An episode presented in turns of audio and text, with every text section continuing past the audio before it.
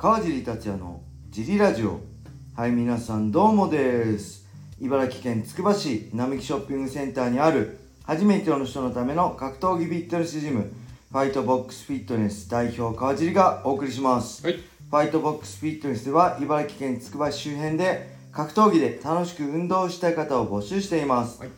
体験もできるのでホームページからお問い合わせをお待ちしてますお願いします。よはいそんなわけで今日もよろしくお願いします。小林さんもいます、はい。よろしくお願いしまろしすくお願いします。はい小林さん今日はどうでしたか？今日はあれですね、あの暑さが戻ってきて。暑かったですね。もうまた378度あったかな。そうそうあの一回、はい。こう涼しくなってからの暑さなんで、ちょっとそう、はい。土日日、えー、土曜日金曜日、はいちょっと木涼しかったです。金土ぐらい。ちょっと涼しかったですよね、なんで聞きましたね暑さが。来ましたね、みんな熱中症大丈夫だったかな、はい。はいさんもなんかちょっと動くとなんかこうフラフラするような感じなんでねはいちょっと休んでもらって無みたいな。はい。そうですねやっはいここを乗り越えたいですねはい。はいそんな感じではい。レーターいっちゃいましょうか、はい。えー、川尻様毎日楽しく拝聴しています。USC を含め様々な強敵と対戦した川尻さんに質問ですはい。戦った相手で一番強かった相手は誰ですか？はい。抽象的な質問ですがよろしくお願いいたします。はい。はい。これもはね前にも何回か言ったことあると思うんですけど本当にこう生物としてね向かい合った時強いなって感じたのははい。やっぱゴミ高則ですね。プライド武士道。おね。お10連勝時代のあの2005年のゴミ高則。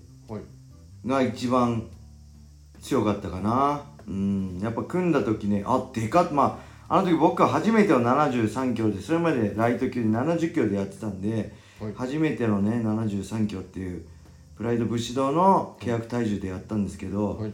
まあそれを入れてもね組んだ時でかって思いましたねちょっとあの時のゴミ高の肉体もそうだけど心の充実気持ちの充実も含めて、はい。えーまあ、最強の相手だったんじゃないかなってはい。すごい思いますねあとは誰かいたかな？あとはねはい。まあみんな強かったですけど、まあ、一番印象に残ってるのはそこですねはい。はいじゃあもう一個いきましょうかはい。川尻クラッシャー様いつも楽しく拝聴しています。先日の USC にて佐藤隆選手がハイキックで失神系を負けしました、はい。以前ラジオにて USC は修羅の国とおっしゃっていましたがはい。USC のレベルの高さを実感しました、USC ファンの私としては日本人ファイターが活躍するところが見たいです。川尻さんから見て日本人が USC へ契約するのに足りない部分があれば教えてください。抽象的な質問ですが USC で活躍した川尻さんのご意見をお聞かせください。よろしくお願いいたします。はい。はい、ありがとうございます。うんこれは何でしょうね、小林さん。えーもう何回も言ってるけど、まあ、え USC 日本人ファイターが USC と契約するのにね足り,、はい足りない部分があれば、はい。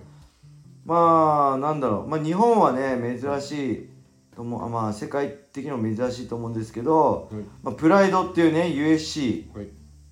よりも一時期世界最高の舞台があったんですよね、はいで今それが、まあ、同じねプライドの代表だった榊原さんが今来人やっててはい。そもそも、えー USC を目指してる選手の絶対数も少ないんですよね。多分世界中の MMA ファイターは、はい。えーもう他にもどこだろう。KSW とかねポーランドのそういうメジャーイベントがある団体国以外は、えーみんなが USC、まあ、ベラトールとかで人は旗ね上げるのを目指してるけど日本の場合は雷神があるんで、えーまずその真剣に USC でね契約してチャンピオンになろうっていう絶対数がまず少ないと思うんですよ。で僕自身も海外よりも日本でまあ僕の場合プライドだったりねドリームだったけどを選んでたし、まあ、僕は今ねあの20代前半とかであれば、まあ、正直どっちを選ぶのかって客観的に考えても、まあ、僕は日本でねこの先生きてくんで、えーこれ僕はドリームとかねプライドの時もそうでしたけど日本で生きていく限り日本での知名度が必要なんで、えーずっと選手ねやれる60までやれるんであれば、別にそんなの関係ないかもしれないけどで10年とかねいればメジャーリーグみたくメジャーリーグって10年在籍メジャーリーグに在籍してれば60歳から年金おお2000万ぐらい毎月払われるんですよね。はい。はい、なんでそういう制度があれば、えーまあ関係なくね海外目指すかもしれないけど日本で生きていく限り日本での知名度が必要なんで僕だったら多分来人で知名度を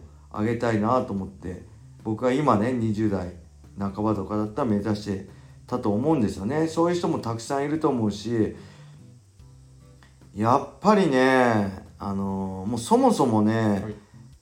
USC に上がることのメリットがもうほんと強さを追い求めてだけしかないと思うんですよ。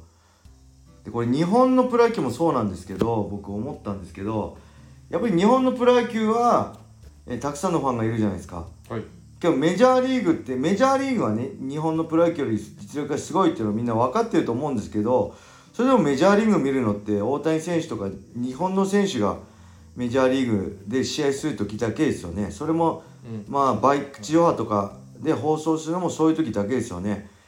あのーメジャーリーグは日本のプロ野球よりもレベルは高くてもやっぱりみんなプロ野球見ますよね。日本人選手の活躍が見たいんで。自国の選手が頑張ってる姿を見たい、まあ、格闘技もそうだと思うんですよね。はい。あの UFC 世界最高って分かっててもやっぱり日本人選手が出る時は見るけど、はい。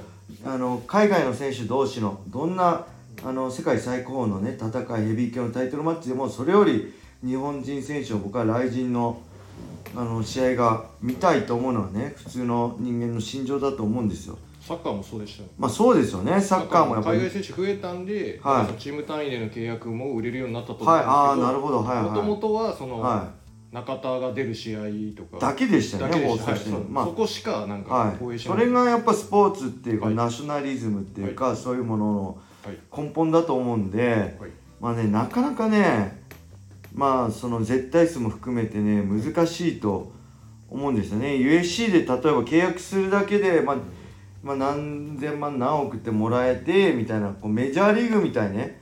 なんかねメジャーリーグ契約すればね大体と日本のトップが行けば億じゃないですか。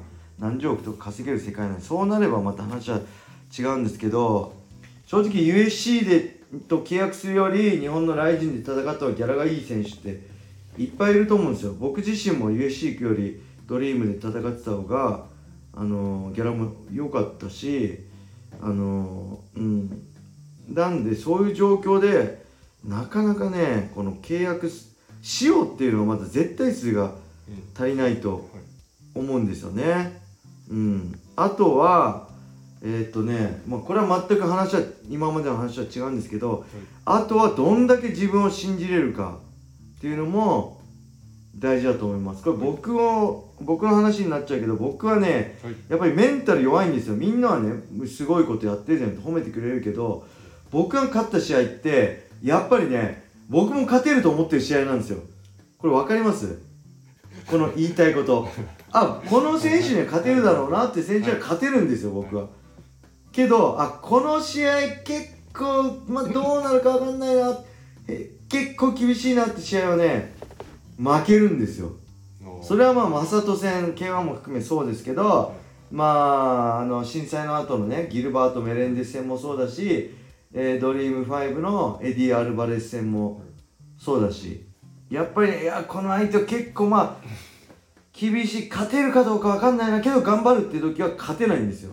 だからそういう時も、はいえー例えばね誰だろうドリームの時のエディ・アルバレスと青木真也とか100回に1回の1回目をねもいわゆる彼が言うには持ってこれる選手。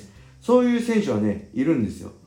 やっぱそういう精神状態に持ち込めないと、まあ、USC だって海外とかで結果を出すのは難しいのかな。不利はもうもう重々も承知な中でだけどその10回に1回100回に1回の確率を1回目に持ってくるっていうねそのなんだろうギャンブラーとしての強さだったりその持ってくるねパワーだったりそういうのをねないと難しいなと思います。でちなみに僕はそれないんで自分の中でないんでやっぱり実力を高めて絶対的な実力をつけて100%のじ自信で挑まないと勝てないなって分かってたんでそうすることを実践してましたけどやっぱりそうじゃない時はなかなか勝てないんですよね。やっぱ厳しいなと思う中で勝てたのはねまあジョシュ・トムソンとかね JG カルマンとかね武田幸三とかそういうのもあるけどやっぱりねなかなか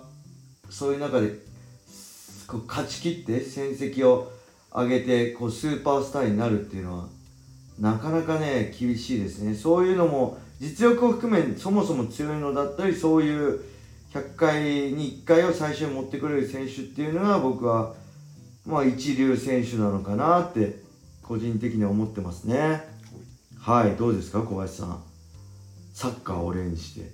ササッカーを例にしたら。あれですね。あの印象を残すってそのい格闘技で言ったら勝ち方とかもあるんですけど、はい。中田選手が、はい。あのイタリアに行って最初ペルージャっていうあんまりはいはいはい。少ないチームに入った時にはもともとなんかそのパスにすごいこだわりがあって、はい。周りに点を取らせるとかその司令塔みたいな、まあ、今はい。はあんまそういうポジションないんですけど、い。はだったんですけどそれはなんか評価してくれないらしいんですよイタリアだいと。えそのどんだけ点取ったかが結局、あいつあのポジション攻めのポジションであんなとこいたのに、はいはい。フォワードより点取その点取り屋よりも点取ってるぜみたいなのが、ええその評価の対象になるんで、はでこう日本にいた時より海外に行ってガンガン打つようになって、はい。点取りまくったらもっと強いチームにこう移籍してったっていうその自分のプレースタイルをちょっと変えてでもそれも印象に残るっていう。うん、あの弱気になったらもう格闘技って負けなんで芋引い。たら負けなんで、もうねオラオラしないとダメなんですよ。本当喧嘩強くないとね勝てないと思いますね。多分どの競技もそうですよねサッカーも、ね。本当に実際殴るわけじゃないけど、メンタルで外国人海外の選手気遅れしちゃうとはい。ダメなんで日本人って結構何この謙遜するじゃない？いや僕なんて。あれ絶対ダメですね。い。やいや俺が一番だよっていう。お前ら俺の庭で何やってんのぐらいな感じではい。あのやらないと多分通用しないと思いますあねとその強い国ではアルゼンチンとかこう代々強い国なんですけどサッカー、はい。でその選手たちが言うには日本人選手は別にその、わざわざヨーロッパに来てサッカーやんなくてもいはい。自分の国で税理士とかで食っていけるんでしょみたいな。なるほど。お前らの国裕福だから、あハングリーさね。そうそれ格闘技もそうですよね、なんかこれしかないし、はいこれで勝てないと、はい。もう家族食わせていけないみたいな人のそう試すよね。合と、ブラジル人とそうっすもんね、そう。格闘技も、はい。もうもうこれしかないっていう後がないっていそう家族の貧困の中からみたいなね、家計全部背負ってますっていうタイプとい、やーそうなっちゃうと厳しいね、日本人はまなんかあある程度恵まれた中からね、好きでやってるだけなんで、好きでやってるわけじゃないよね、そういう人ってもうハングリー精神で、もうこれで成功しなきゃ生きていけないっていう状況でやってるから、はい。必死さが違うんだよね、やっぱそういう中でやっぱメンタル負けしちゃうんで、まあ一番はね、喧嘩できて、はい。相手を舐められるぐらいね、上からあの対戦戦える人がいいんじゃないかなってすごいはい。思います、あとは何も考えてないかね。そういうことすらも何も考えてないかの人ですね。はい。はい、そんな感じではい。日本人の活躍を本当期待してます。ます。はい。それでは今日はこれで終わりにしたいと思います、はい。皆様良い一日を。まったねー